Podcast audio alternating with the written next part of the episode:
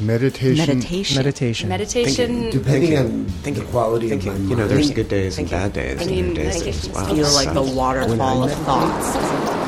Every now and then, a nice calm.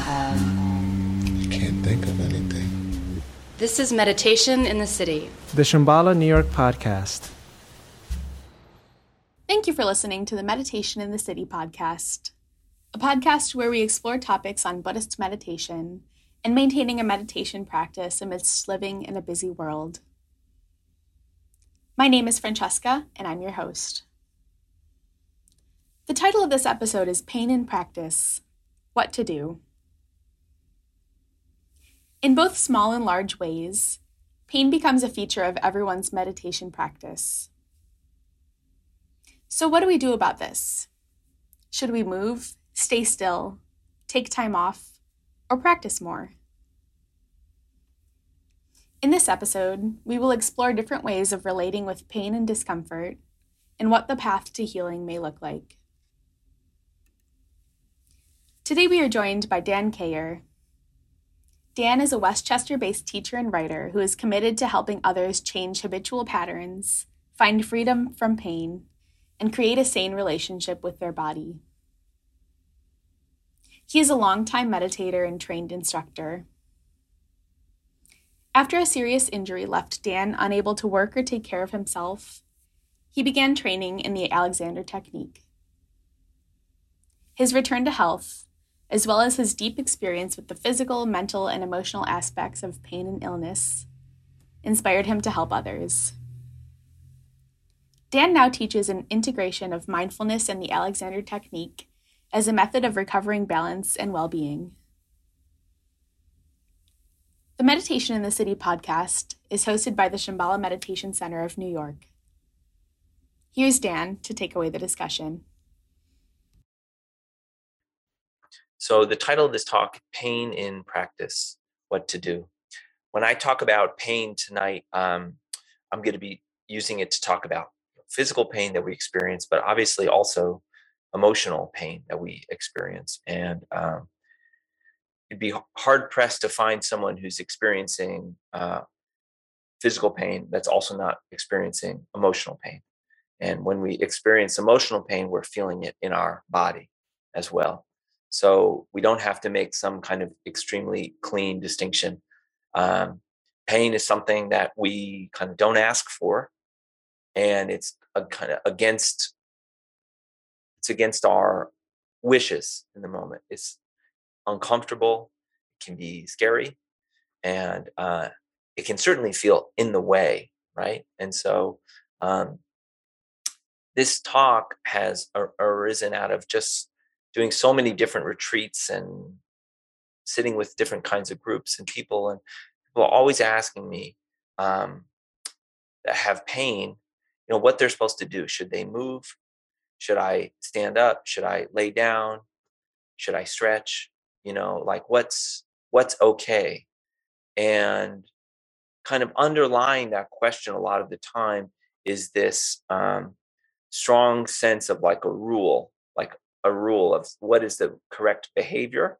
And perhaps underlying it also is would i be a better meditator if i stayed still? And would i not be as good of a meditator if i moved or if i took a break or something like that. And what i always try to encourage people and this is what we're going to try to talk about tonight is when we experience pain that we over we feel this overwhelming desire to do something about it. And sometimes you know it's obvious we pull the splinter out we can take a tylenol or whatever but that doing something is not the only relationship we can have with pain.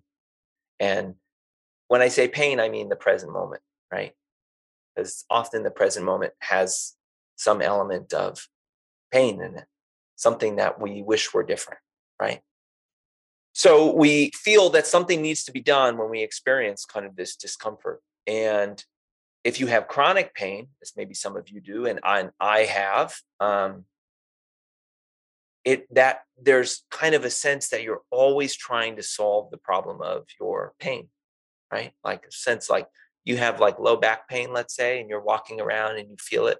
when you're standing up and you're in conversation and you're at your desk, it's very difficult for you to really fully enter into a conversation with someone else. It's you're always thinking about, I can't wait to get home. I can't wait till I can lie down. Or, you know, or what am I going to do about this? I should do more PT or whatever, whatever we're kind of saying about it to ourselves. It's very stressful all the time to be kind of wondering what one should do and brainstorming about what one should do. And um, as you can probably imagine, this goes way beyond just experiencing pain, right? That's the thing that I realized through my own experience of having pain is that pain is like an intensified version of sort of everyday life, right? We often, everyone often approaches their life as like, how am I going to solve the problem of my life? I need to line up my career and my finances and my family and my health and clean my apartment, blah, blah, blah, and all of these things, right? And which all of the, many of these things, right, we need to do. But when that's our only response to uncertainty, our only response to the present moment, we're really limited and we enter a really difficult kind of phase, right? Where our mind is always spinning. Got to do this, got to do that. It's like a to do list without a bottom. And some part of us knows that it's impossible to get it all right. Even if our mind is constantly suggesting, do this, do that, some deep part of us knows we're not going to be able to line everything up, right? I'm not going to be able to make this pain go away right now. Maybe it will go away eventually, but I, I can't fix this right now. So that's the, the macro sense of being in pain is that we often experience our life as a problem to be solved, right? With a lot of urgency, like solve it like yesterday. And then the micro sense, which is what we're going to be kind of exploring tonight. I talk about micro senses like when we're meditating, when we're on the cushion, is those questions I was asking. So we experience some knee pain. Should I move? Should I stay still? Am I making this knee pain worse? Is this degenerative? I should have seen a doctor by now. Should I make a doctor's appointment? How come so and so is sitting so effortlessly?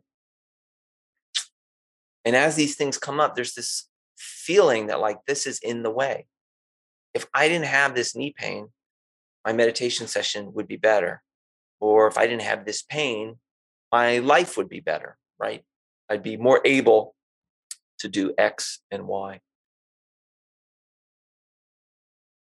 If our only goal, right, is to get stuff done in our life, then yeah, pain is kind of in the way. It does often make us less productive. But if another goal that we have in our life is to connect with other people, to feel empathy, to appreciate what we have, to find joy, sense of humor, then pain can be tremendously helpful, as it has been for me. And one of the reasons why is like that beginning practice we did where we checked in and how am I doing right now in this moment? Pain sweeps away a lot of our disguise, a lot of the ways in which we try to seem like everything is okay. The ways we try to fit in, to keep up. Pain makes a lot of that stuff irrelevant. And we're forced to kind of see we can't hide how we're feeling. We can't push it all down. It's too much, it's too much on the surface. And that means that when we're what we're feeling on the surface means we can work with it. Right? If everything is repressed, if our fear, our uncertainty, if all and trauma and, and all that stuff is repressed, we can't work with it. But when things are on the surface, right, when we're really feeling like vulnerable, that's an opportunity to really wake up, to be alive, to find out who we are.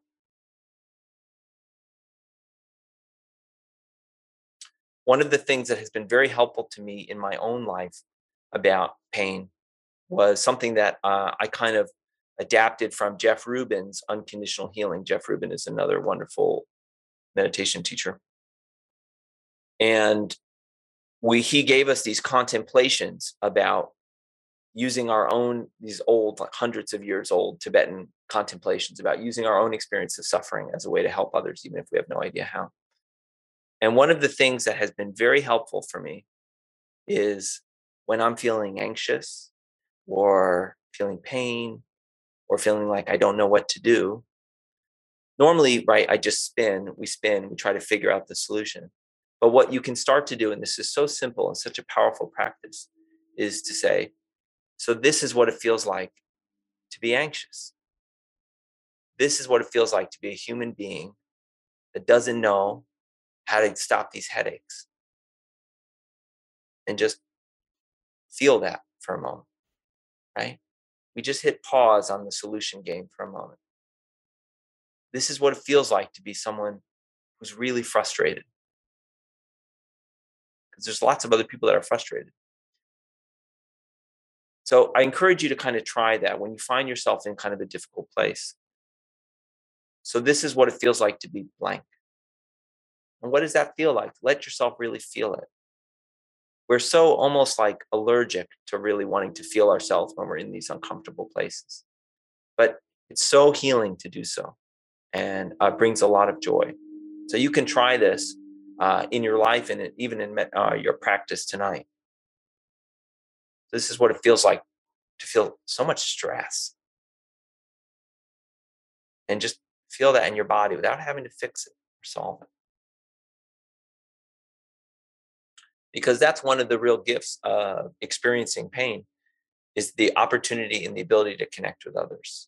You develop so much empathy, so much empathy for going through a tough time and not necessarily being able to completely conquer it or cure it as is often kind of imagined that one can do in our culture, right? We kind of important to say that we live in this culture where it's pull yourself up by your bootstraps and um, independence is really important, but there's an overstating kind of of our ability to cure our bodies from certain maladies or overestimating our ability to control things like the loss of loved ones or jobs or the economy, things like that. So if you do a practice like I was just indicating, it can help with one of the big traps of chronic pain, which is isolation. Many people I know who experience chronic pain tend to isolate over time. They feel shame. No one, they think no one else feels this way. But doing this practice is an antidote to that. Because of course, other people do feel this way. We don't talk about it, but they do. And when you kind of make that connection, so this is what it feels like, you're establishing some kind of connection. So I mentioned this kind of at the top of the talk, but this idea of should I do this or should I do that? That's often where we kind of find ourselves is what is the choice I should make about this uncomfortable situation I'm in? Whether it's super micro, like you're on the meditation cushion, should I move my leg or not move my leg, or something much larger? And I think the way that we often kind of approach these problems, and the way that for years I like approached my own health crisis was is this a flathead or a Phillips kind of problem? Let me just figure out what which one is it? And if I could just figure out should I use a flathead or a Phillips, then I could deal with this.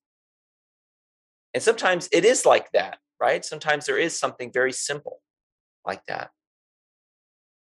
But a lot of times that's not what this situation is. It's beyond a Phillips or a flathead. It's beyond a simple choose A, choose B. And that's where meditation practice come in. Meditation practice can help you just pause for a moment before having to make a choice and feel all the poignancy of the moment. I really don't want to feel this way. I really want to feel this way. I, f- I feel a lot of pressure to know what to do. Allows you to feel all those things without having to act on it, even just for a moment or two. And that's where wisdom comes from of seeing the whole situation, just feeling it, right? And meditation is the laboratory for that, right? It's safe, it's protected. No one else is there, there's no timeline. No one else expects anything other than your own impossible expectations about your meditation practice, right? It's just you. And you get to just see these enormous things come up, these big fears and questions, and you don't have to solve them. Just see what does it feel like to be a human being right now? And it's so transformative. So, you know, Dogen, who was a Zen teacher from many centuries ago, talks about taking the great backward step. Right? Normally it's all forward. What should I do? How can I fix this? How can I solve this? By the way, fixing and solving is in my karma. So this is not like, this is like tough work for me. Um, but we generally want to go forward, right? And, and solve it and fix it. And so the backward step is just we pause and we don't just look at the problem, but we also include ourselves in this moment. And the easiest way to do that is through embodiment, right? We just inhabit our senses for a moment. Between decisions, between certainties. And that's training. That takes real training to do that because it's really hard. But the state of mind when you're experiencing pain and discomfort is one of tremendous openness and vulnerability. There's a real sense of you are awake. You wish you were on the couch watching Netflix, but now you are awake and you're vulnerable. And we normally don't like to be vulnerable. But of course, we love people who are vulnerable, don't you? Don't you love your friends who are vulnerable? I do. Um, so when we do our meditation tonight, I just now I'm kind of putting a little bit of my Alexander Technique teacher hat on for a moment because what I do feel like is sometimes lacking from some mindfulness instruction of pain is the fact that we we are really wired to respond to pain as if it's an acute emergency, right? So like my arms have been sort of um, you know unique uh, for over a decade right? I feel pain in my arms and i feel some dysfunction. I experience some dysfunction in my arms.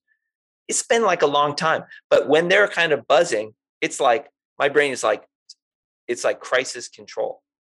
Even though i know that this is just this kind of old condition.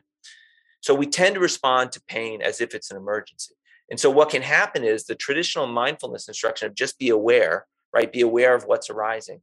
Well, if you just be aware of your knee pain or your back pain without any other awareness, like of your environment, of your breath, space around you, the tendency is to really kind of tighten and make the pain worse. We obsess about it. We like, it's like you get locked in a little closet where it's just you and your pain. And I have found that that's not a really productive place to be. We're not interested in showdowns. This is not a staring contest with pain, right? So the practice we're going to be doing tonight is one that's going to be about embodiment, feeling our body, but also about including the space around us and our environment in it. I, I feel this is a more kind of a ventilated practice, is often how I describe it. There's a sense of us being in a space. So it's not just Dan and pain or you know there's a lot more kind of going in and that's not some artificial creation right? That's the truth right? We're always kind of interacting and part of our environment and what's around us and what's coming in through our senses. So um, that's kind of what i wanted to say leading up into the practice session. There's a couple like practical notes. So there are actually like some kind of basic things that we can do that often make us feel less pain when we sit. That's kind of like more designed for our posture. So, one of them is that in general, it's helpful for if you're sitting, which you don't have to be, but if you are, it's helpful for your butt to be higher than your knees. Okay. Generally, if you're sitting and your this is your torso and this is your thighs, generally you want to go like this. You want to slump. And then when you find yourself slumping, you like overarch, sit up too straight, and then you slump again. But if you raise your butt higher so that you're kind of like perching, like as if you're on like a bar stool, that tends to evoke a more natural upright posture. So for most, my advice for most sitters is that you probably should be higher than you generally are, unless your butt is already higher than your knees. So that's one thing I want to say. Um, a firm surface is generally better than a soft surface. Soft surfaces, you can't really find your sits bones. And the sits bones are a part of the conduit of how we sit on. Sits bones are those two bony protrusions on the bottom of, of your pelvis that if you were like on a bench, stone bench, they might be uncomfortable. The other option is a lie down. So sometimes I do my meditation sitting up, sometimes I do it lying down. I know people who, for various reasons, do a lot of their practice lying down. Um, this is kind of my artistic rendering here. So this person that's lying down has their head on like a little paperback book. What that does is that helps it so their head isn't sloping back too far. Uh, and you want a thick enough book so that their head's off the ground, but not so thick that the chin is jutting into the neck. Uh, their leg could be either feet on the floor, like that the straight line is, or like the dotted line is, which is people who have like hip, knee, or low back issues often find some relief from placing their legs up on a couch or a coffee table or a chair like that. So that just takes a little bit of pressure off. So that's a possibility as well. So this lie down. Um, and in general, it's kind of better to do it on like a like a yoga mat or a carpet rather than your bed. The firmness of it, unless this feels much worse, the firmness of it actually helps your body relax more. And we also have like an association with going to sleep when we're in our bed too. One of the interesting things about like whether sitting or lying down is better is that um, while they have different advantages and disadvantages, most of the time these are stories that we're telling ourselves about which are better, right? And as meditators, we should be pretty alert to kind of stories that we tell ourselves. So you can kind of notice if you have some ideas about that, beliefs about that. So this is this three-step practice that I really like, um, called the gap practice for grounded, aware presence. And uh, I'm going to walk us through it. And I find this a kind of a helpful way to balance out our awareness. So the first thing to do is to just feel the parts of your body that are making contact with the ground or the chair. Just whatever points of contact are transferring your weight.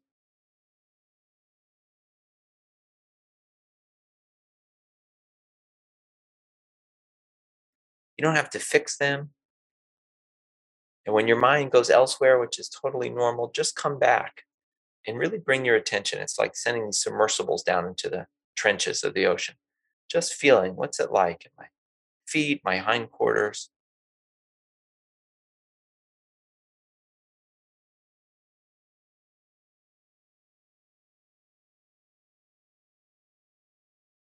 So there's this sense that we're fully supported by the earth.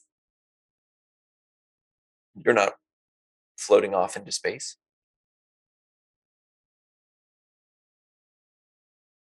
All our weight going down and being fully supported by this enormous mass of the earth. Can't even imagine how big it is.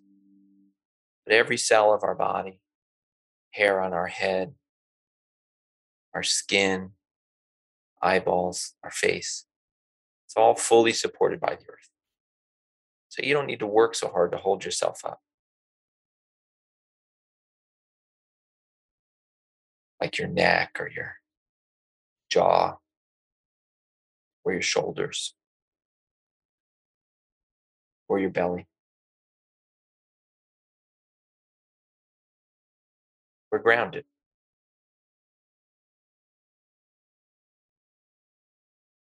now let's tune into this sense of space around us. So, first, just having a sense, you're not seeing it, but just in your mind's eye, from the top of your head up to the ceiling of whatever room you're in.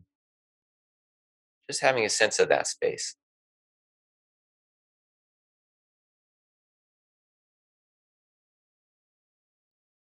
Now, having a sense from the top of your head up through the ceiling, sorry, the roof of your building, wherever you are, and up into the sky overhead.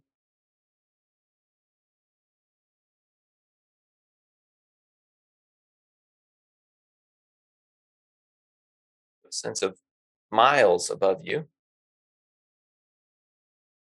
limitless space. It's not narrow, it's wide. And imagining the space now behind your head, your back, your neck, to the wall behind you, and way, way beyond that. So miles above, miles behind.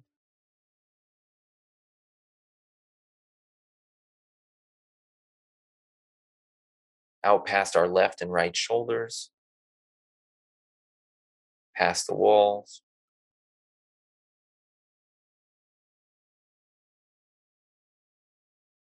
I live pretty close to the Hudson River, so I often use like all the way out to the Hudson River. So if you're in Manhattan, all the way from the Bronx to Battery Park, from the Hudson to the East River, and now in front of you too. So in all directions, sense of not having to work hard or tense yourself, but just like a camera aperture, just opening.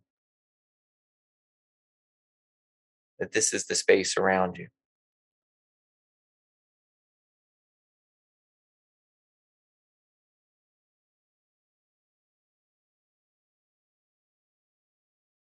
And the last step is to just bring a hand onto your um, your chest, just tuning into your own torso, place where we often feel emotions or sometimes just tension, and just checking in. What what feels alive for me in my torso? Maybe it's my belly or my shoulders or my throat. Could be good, pleasant, unpleasant, neutral, doesn't matter. And just bringing a hand to that place and not having to fix anything, just in the context of this grounded, spacious context. So, whatever you're feeling, emotion or sensation, this is how life's moving through me right now.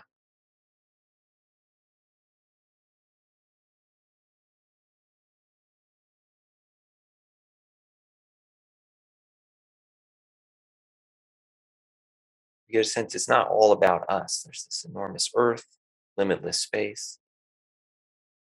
We don't have to be so in charge of our own experience. Don't have to manage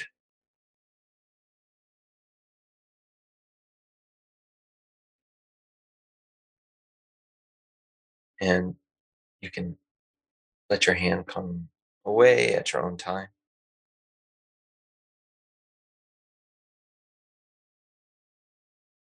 So, our practice tonight is simply going to be noticing when your mind.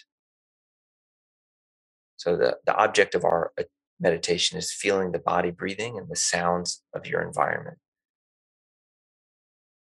So, we rest our attention on the feeling of the body breathing and the sounds. And when your mind goes elsewhere, which it will a hundred times, notice what that feels like in your body for a moment. Thinking about work, thinking about my kids. And then just bring your attention back again, feeling the body breathing and the sounds of your environment. So there's no way to win this, no sense of having to be good at this. Just kind of being curious about what it feels like when the body, when the mind is with the body breathing and the sounds, and when our awareness is with our thoughts one's not necessarily worse than the other. We're interested in noticing it all.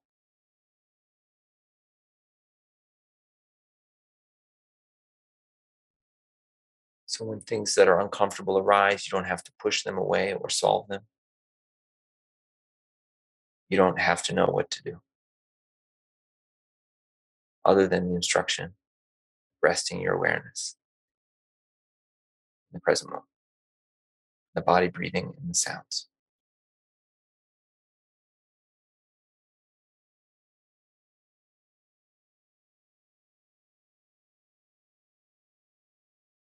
So you can notice if there's some part of you that's trying hard right now, trying to get somewhere, feel a certain way. You don't have to stop it, but just include that feeling of trying in your awareness.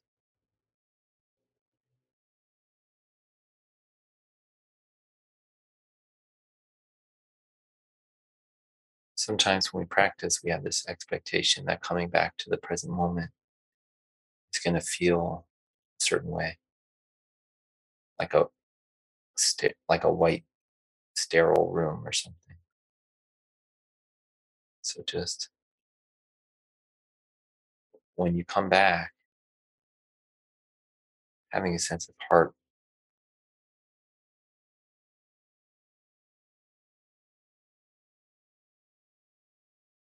sometimes I do this practice of introducing whatever difficult thing I'm experiencing to my heart.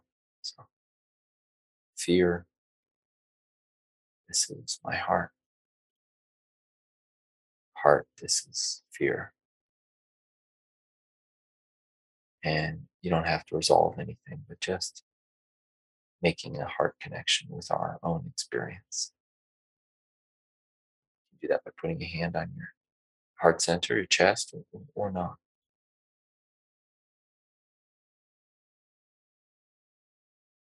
You're not in a staring contest with your own pain. Pain, this is my heart. Heart, this is pain.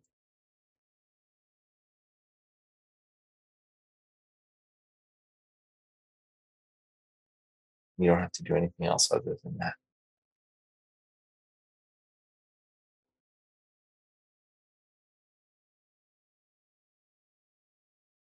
So we're going to close this formal meditation in a moment, but just for the last meditation practice, just asking yourself the question what does it feel like to be a human being right now? Just see what comes up. You don't have to share this. Just what's it feel like to be a human being right now?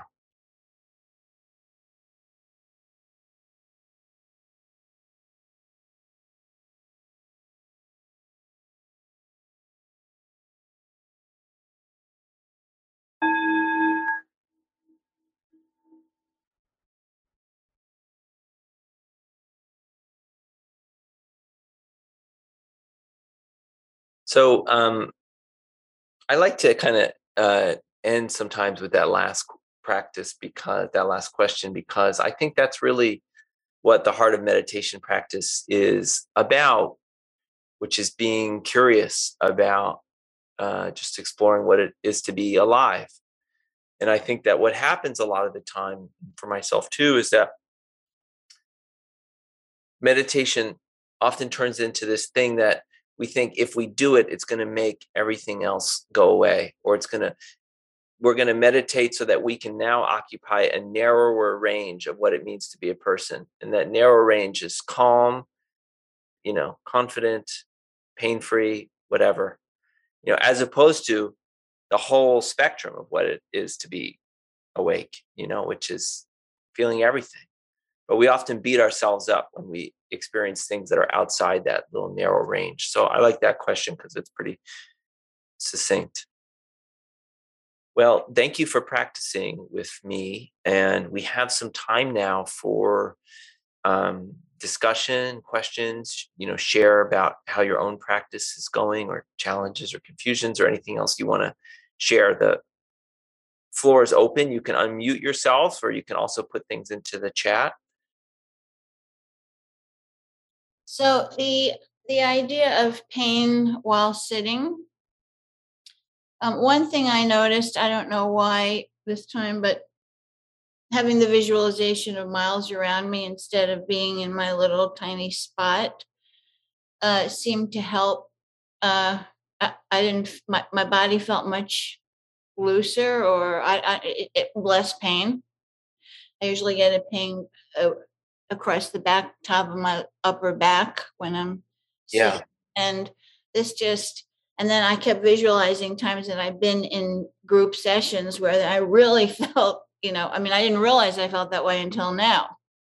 Yeah. And I don't know if it's because I'm on Zoom also or what, but it it seemed to make a big difference in the way and it made me realize that a lot of the pain I feel might be because I'm feeling like this, you know, while and and just the visualization of you know, New York and Pennsylvania, you know.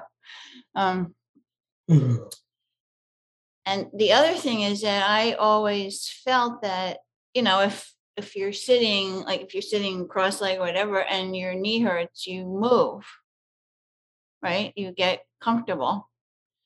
Because otherwise, all you do is think about how much it hurts, right? Do you agree?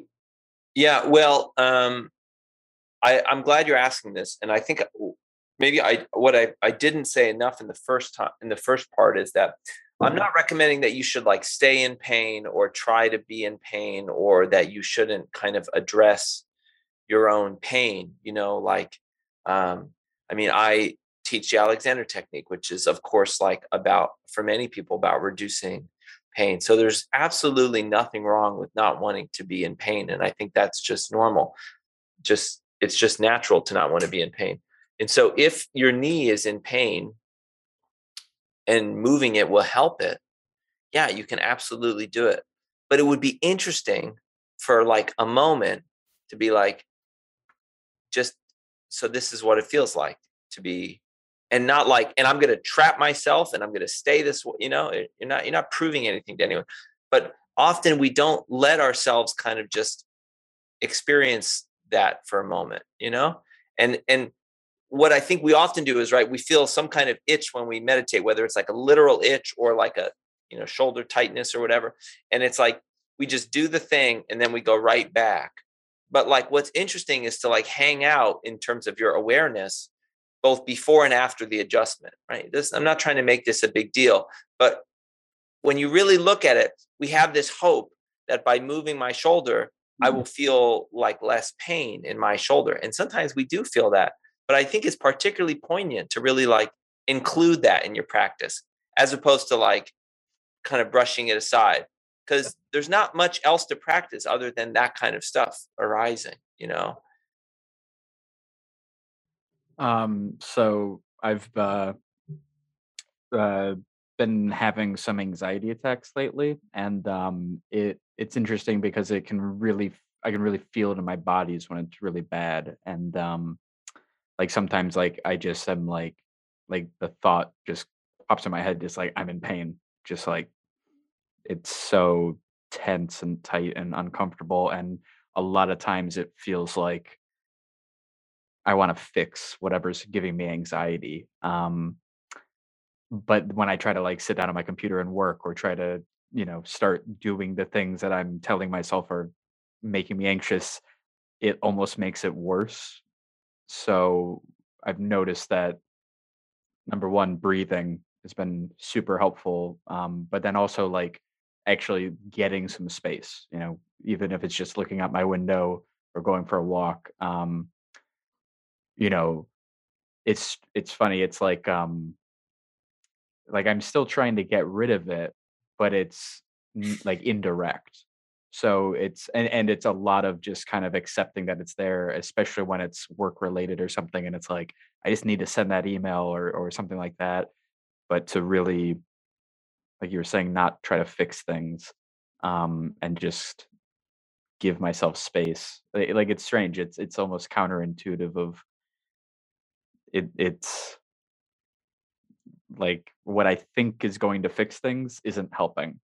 And when I stop trying to fix things, it helps. So, um, you know, it's it's interesting because it's I'm you know, uh it, it's not like a physical ailment, but it feels physical. And um because I'm at least telling myself, oh, it's all just anxiety, I just need to fix things and there's it's this one thing that's stressing me out or that one thing that's stressing me out.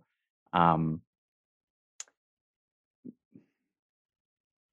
I think it's there's there's a little bit more um, going on internally than that one external thing, and I I think I've, I I I can forget that and and I can focus so intently on on the discomfort and the external pressures or, or whatever it might be.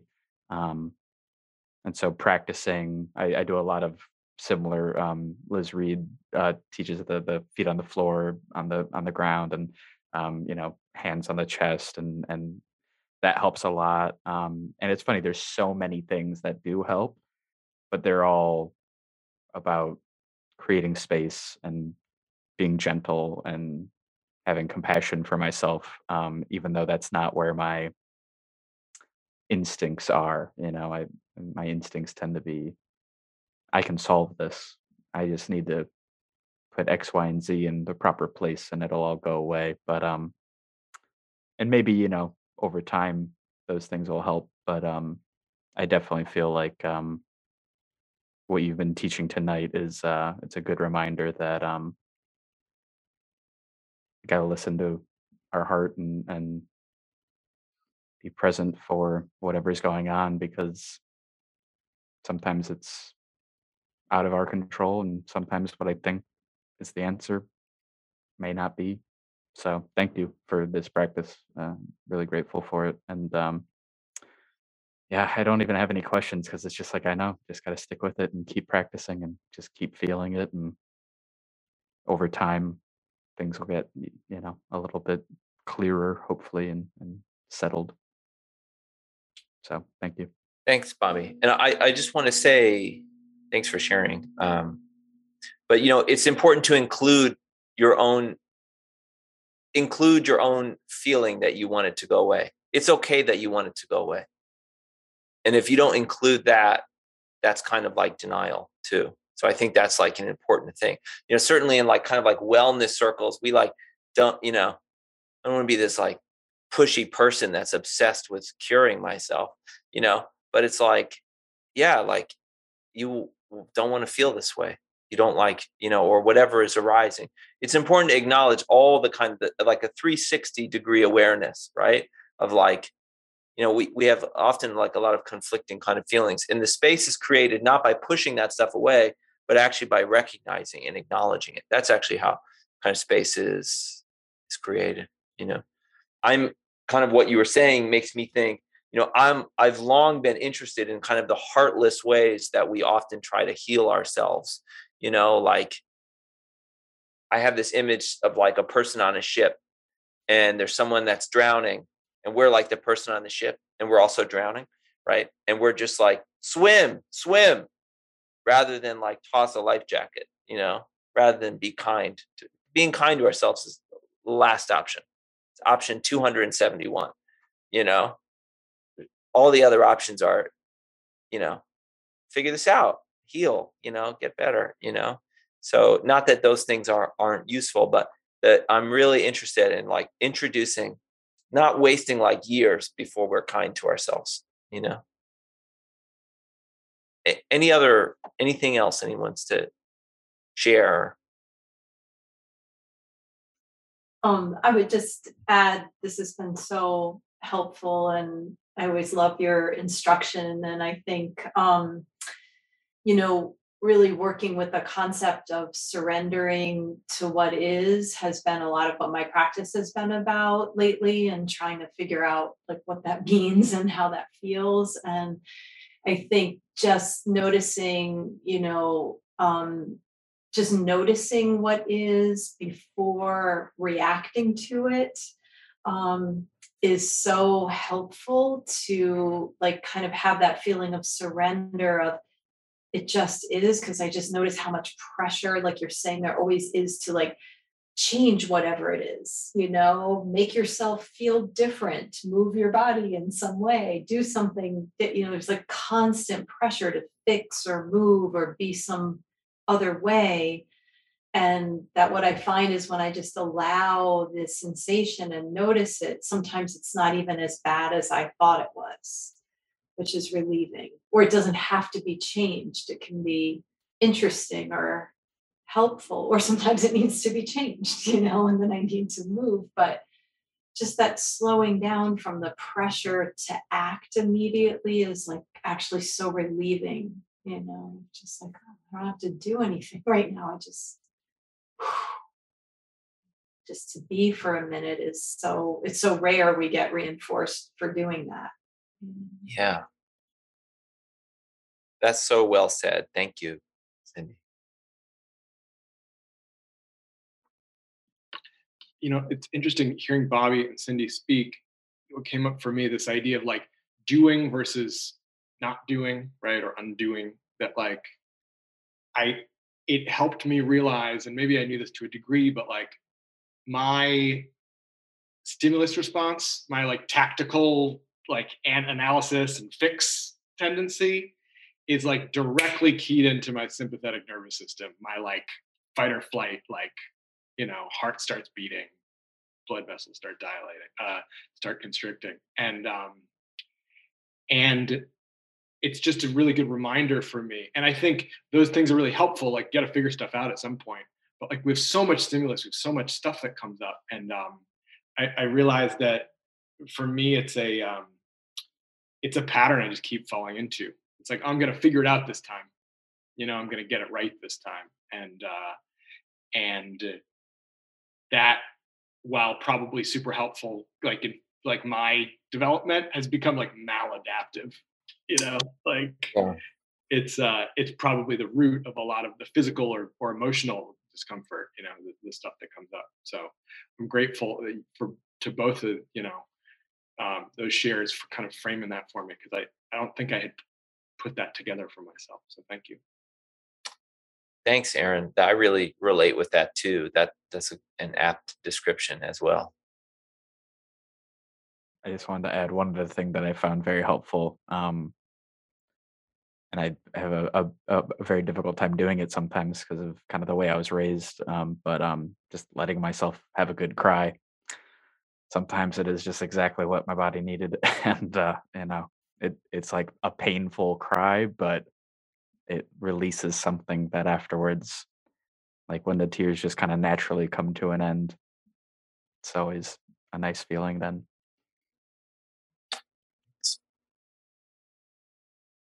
Yeah, I've been um, struggling uh, mostly the past few years, but really in my life with some physical, physical and emotional pain, and it.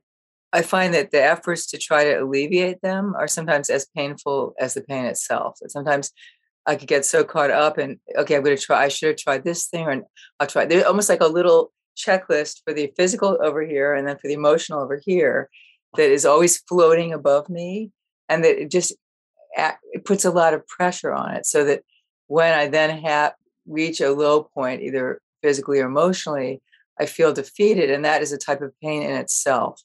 And so when you talk about sitting with it and of course hoping that it will go away, but hoping too much can also be a type of pain.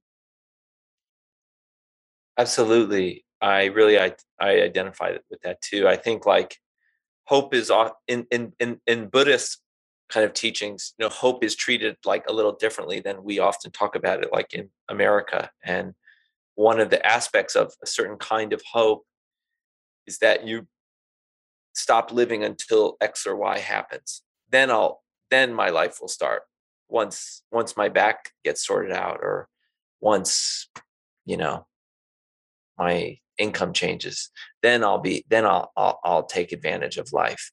And we just do that our whole lives until we die you know? And so the hope aspect of it also can keep us kind of like what we were talking about earlier.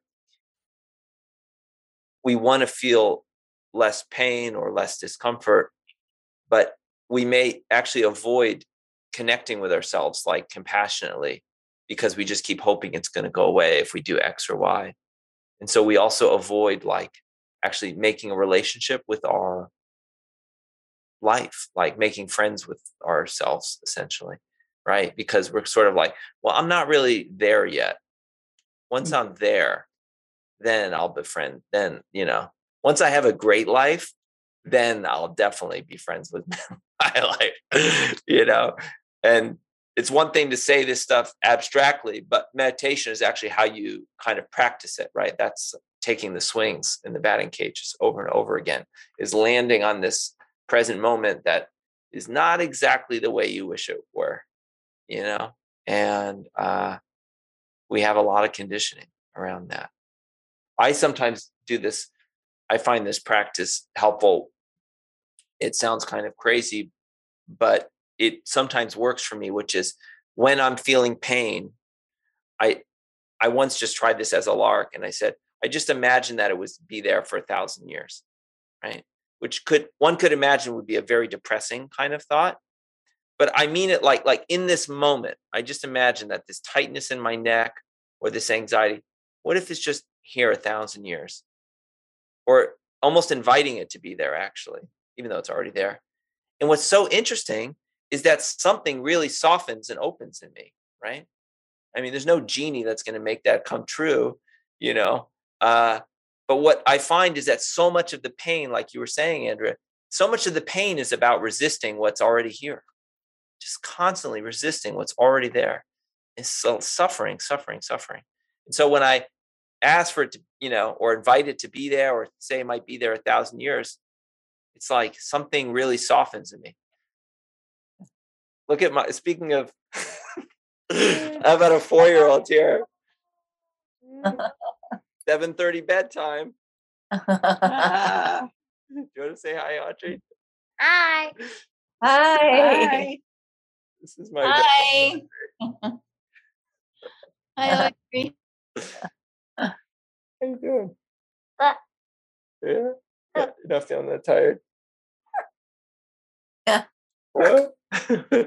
Uh, okay. Um. Any anything else? Maybe before before she puts me to bed. And no, uh, I mean that. any other um anything else that anyone wants to share or ask or Um, I like to ask, um, when, uh, do you have regular sessions? Yeah, um, I'm glad you asked because I would have forgotten. Um, so every Monday night, I have a drop in group called Your Body is Your Practice. It's at 8 p.m., it's 45 minutes. You can sign up on my website, which is dancayer.co.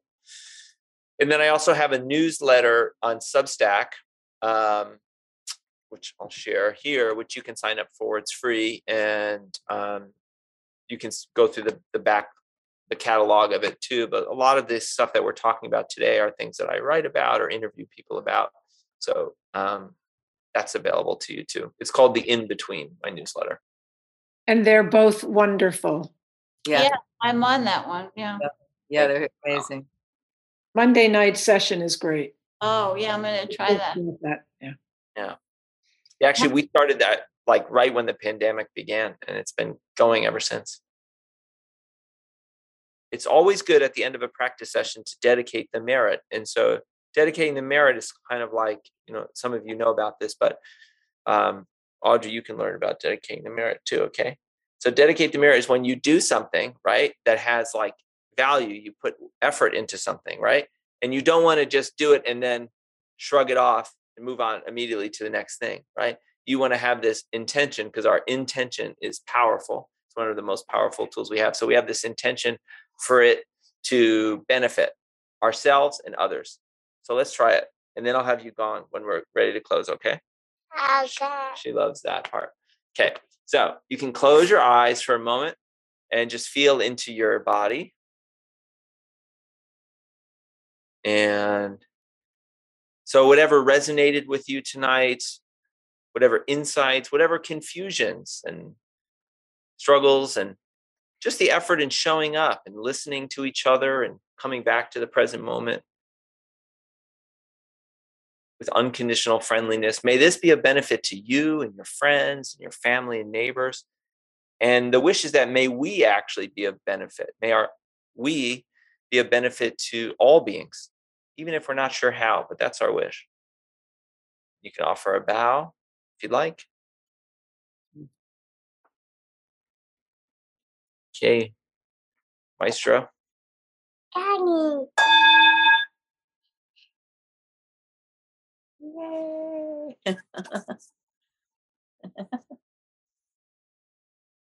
Annie.